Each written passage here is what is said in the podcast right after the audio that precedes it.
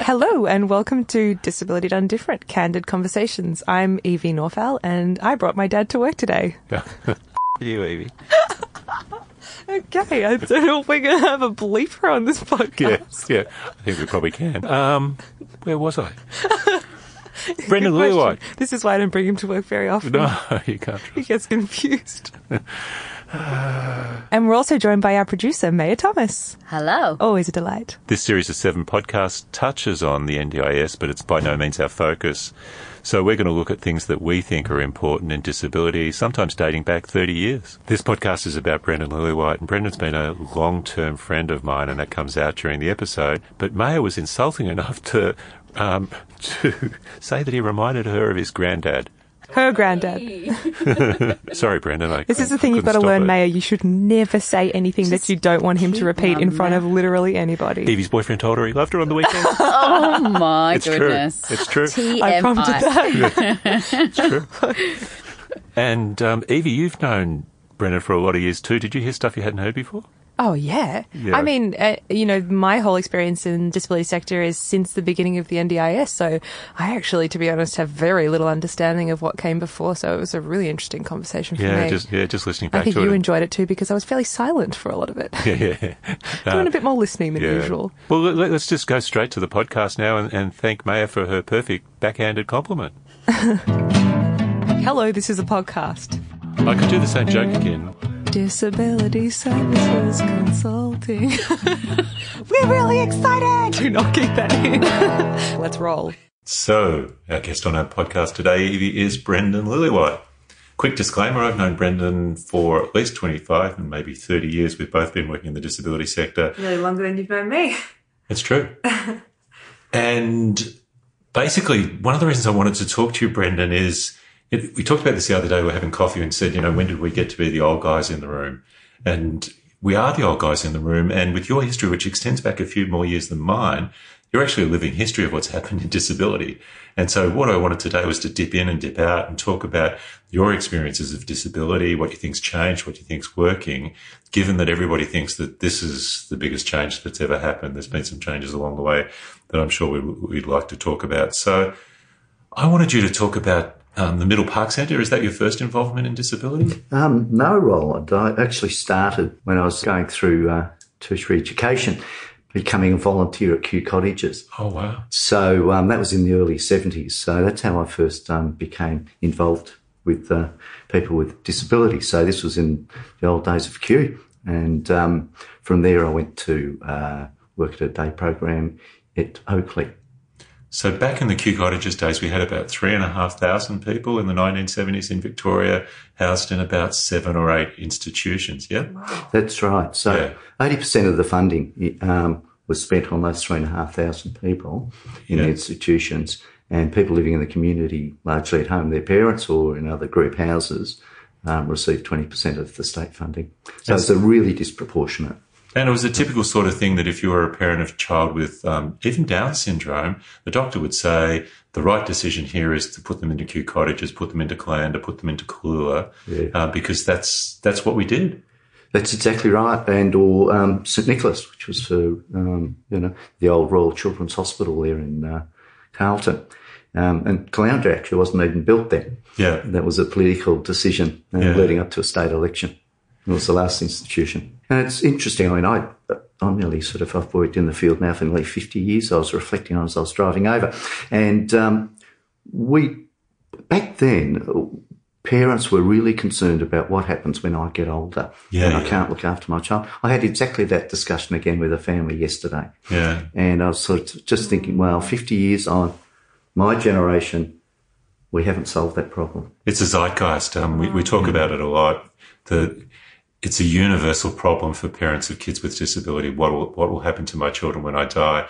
We quote um, Sally a lot. So Sally's one of our consultants. She's got a young daughter. She's got three daughters. One of them has um, quite significant disabilities. But Sally says, you know, don't talk to me about helping my child live their aspirations. Don't talk to me about having my child live their dreams until you turn up on time at five o'clock on a Friday. And that's not like just, it's inconvenient for me at five o'clock on a Friday. If you don't turn up at five o'clock on a Friday, what are you going to do when I'm not around? what's going to happen to my child? Who's going to care for them? So it shakes me to my core when you demonstrate as an organization that you're not reliable, that you don't understand me as a parent. So I, I just, yeah. It, it, it, it, you're right, Roland. It's such a fundamental driver for any parent. Yeah. Um, and, uh, you know, you, you have children, you hope they, they grow up and that they're independent and, and have a great mm-hmm. life. You have a child with a disability who can't actually achieve some of those absolute goals based on their individual circumstances. And you've got this issue with you for the whole of your life about what happens when I die, and is it fair on my sibling, on their siblings Yeah. to pick up or not? And it, it, it, it's a, a Western dilemma, in a sense. I, I wanted to talk about a, a bunch of projects like this that you and I have worked on over the years, but and I'll try to keep them nameless, so because some of it's going to be fairly critical. But you and I worked on a project not that long ago, but a little while ago, which was completely designed to support older parents of older kids with disabilities. So we're talking about um, parents of children with disabilities. They're no longer children; they're in their fifties and 60s The parents are in the seventies and eighties. We got a gazillion dollars off a government to set up a house, to set up specialized staff, to set up specialized case management, to help these people become unrusted on each other because they'd spent so much time, the older person, 60 years with the old, with the mother or the mother and the father, usually just a mother, um, to 80 or 90 years old. We set that program up. We had it university evaluated.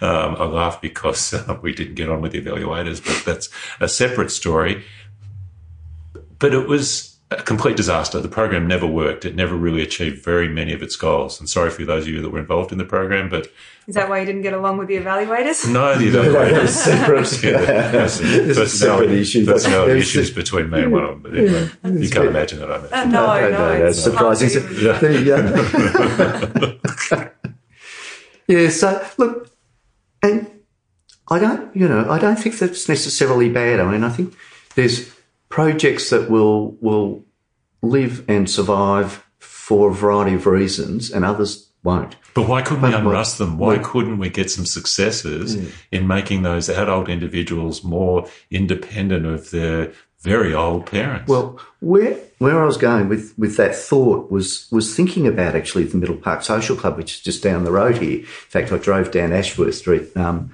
on the way here. some And 40 years ago. 40, 40 years ago, um, I was there, and there was uh, a woman that started that, social worker called Jill Pearce, who en- ended up um, actually with Carers Vic.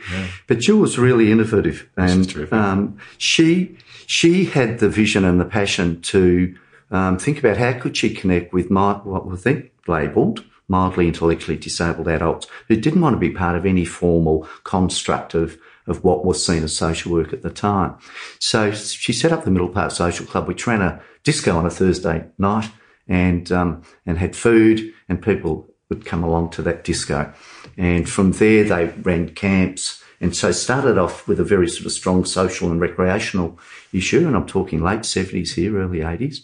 And from there, built relationships and built trust with those individuals, and then started to work in areas such as budgeting and hygiene and getting secure accommodation, building social networks. And from that sort of nucleus, actually the, um, the reinforce was formed. And people that formed friendships and relationships back in the 80s are still working at Reinforce today. So Reinforce is a self-advocacy group for people with intell- Mm. intellectual disability. But is this ringing some bells for you, Evie? About Yeah, yeah. I was just thinking in when you're talking about the story of um, uh, unrusting, as you say. I was thinking, reflecting on how this links to the experience that we had recently when we had a fairly large national provider uh, come to us and ask about. Well, they had this big idea and they were going to build a residential facility or a retirement village. I'm not sure what the right term is. And the idea was that it would be a place that older people could live alongside their adult children with disability. So it would be part group home, part retirement village. And you had a very strong response to that. Yeah, yeah. They, they, Links to another failed project. Well, they were actually working with the local government, um, Mm-hmm. a significant local government, quite a progressive one that we believed was quite progressive. They had planning permission to build 15 units side by side for people with a, an intellectual disability to live with their older parents in this retirement village. And uh, for a very small sum of money, I wrote the most um, damning critique based on New South Wales policy and Victorian policy that said we stopped doing this 20 years ago. Yeah, yeah. You know what? Just what What are you thinking? Um, this is- not. and I, I also just painted a little picture at the in the last paragraph was they'll do this and they'll have uh, Rhonda Galbally locked, you know, in chains outside the um, outside the opening day of, of the, the the new mini institution. Yeah, but the other part of it was you, you wouldn't even get that far because the people just wouldn't move in. You'd build it and they would not come. yeah. yeah, yeah. That- that I wanted to get onto that one too, Brent. I'm cutting you off, but then I'll I'll let you do it. Go. No, so, um, and again, you maybe think back to Oakleigh. The centre's still there, in Warrigal Road. Um, it, when I was started working there, it was called the Mentally Retarded Children's Welfare Association. Shocking language. Um, they got money out of the feds to build a nursing home, a 30 bed nursing home for, to try and solve this problem that they saw of, you know, as, as I get older, how do I provide a safe environment for, for my, you know, adult child? Um, but what would happen? They also had a hostel on the site too. But what would happen? So I worked in a therapy centre. It was called an activity therapy centre. They had the sheltered workshop.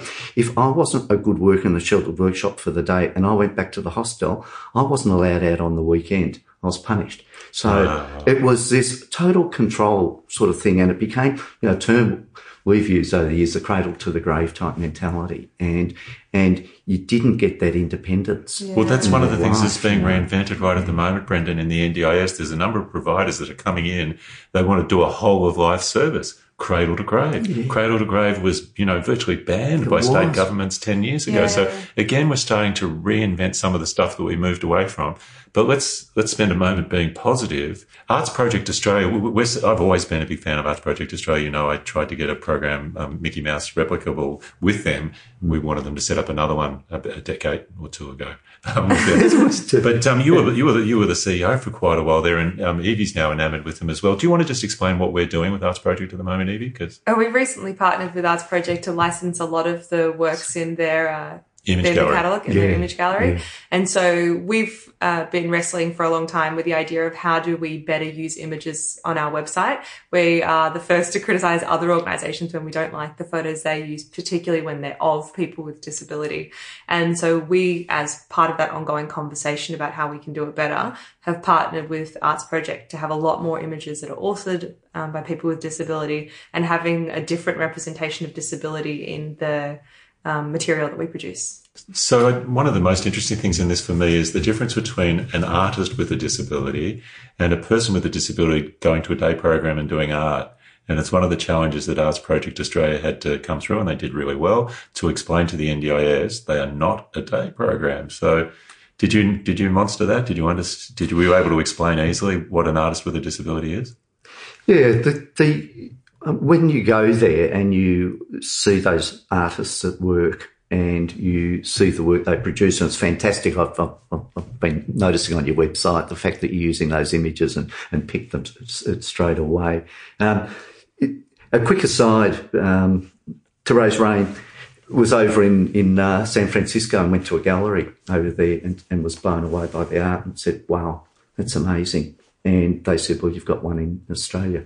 Oh, really? Yeah, down in, in, and she became the patron of the organisation on the back of that. So, yeah. so that that was you know um, very powerful work. And uh, um, Stuart Purves, who runs Australian Gallery, he was also on uh, the board, and he amassed a, a fantastic collection.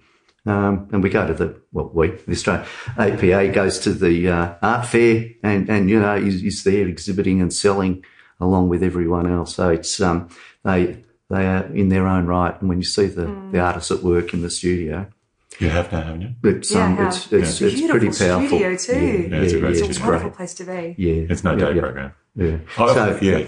I've got two questions which I want to finish with, which is why haven't we been able to reinvent day programs? Just, qu- just quietly, just quickly before we finish, can you solve You know, one of middle, the biggest middle problems? park, you know, 40 years Well, later. this is NDIS unintended consequences. I think it's knocking out innovation. Yep, we You know, well, it's absolutely knocking out innovation. There isn't the capacity. I'll see nothing is, is there to to create that opportunity. You know, we, you know, in, in a good way, we were feral in terms of uh, Middle Park Social Club because we weren't fettered by bureaucracy and by policy and program rules and guidelines at the time, and um, and it enabled that to happen. And you'll get those, you know, lovely, you know, glimpses of, of that happening. When I was at, at uh, you know, started working in, in the disability field, we had um, a small market garden at the back of what is Chatson's um, we had sheep, we were growing vegetables, we shore the sheep, we spun, spun, it and did weaving with it. I ran a gardening service, we were out mowing. The money we earned, we bought, you know, the, the, the crew did the banking. They bought their um, equipment, they bought their raincoats, their lawn mowers. It was a total small business enterprise. That's mid 70s. Mm. And we do, we're really not seeing the innovation. Luke's written a wonderful article that's now three years old about the pricing. Still as true as ever. Yeah, the reasons that we're not seeing the innovation. So the final question I wanted to mm-hmm. answer, is, uh, talk to you about it anyway, is something that really annoys me. I love the young people in nursing homes movement, absolutely doing, you know, the right stuff.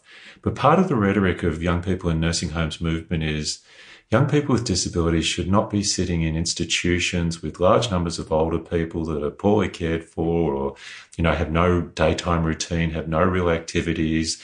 Their lives have become moribund in these big, large institutions. And what bugs me is why do older people belong in um, nursing homes? If that critique is actually accurate.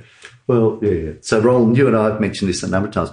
We deinstitutionalise people living with uh, a disability and now we're institutionalising older people. Yeah. You know, my mother's 94. She lives in a nursing home. It's a great nursing home, but it's still a nursing home. And, um, I mean, in a, in a positive way, she's actually far more socially active than she was when she was living on her own. Yeah, yeah. So um, she's in a beauty though, and she's in a, a, a good one. It, it is a, well, and again, you know, younger people in nursing homes. It's that, that whole issue about appropriate housing, yeah, yeah, and accommodation. Yep. I'm thinking about people with acquired brain injury and mm. So it kept you remarkably quiet, Evie, which is a, an achievement in itself. And uh, it's been fantastic. Thank you, Brendan. it's been a pleasure. Really Thanks, enjoyed it. Lovely chat. Good on you guys. You've been listening to Disability Done Different Candid Conversations. If you want to learn a bit more about DSC, you can go to our website, disabilityservicesconsulting.com.au, or subscribe to our newsletter, which is where we will also let you know when the next podcast is available. And we should say the website's had a million views because it's so popular and the resources there are free and good. Yep. And our training is not free, but very good. Yeah. Thank you to our podcast producer, Maya Thomas. And to our on air stars, Evie and Roland. Yay!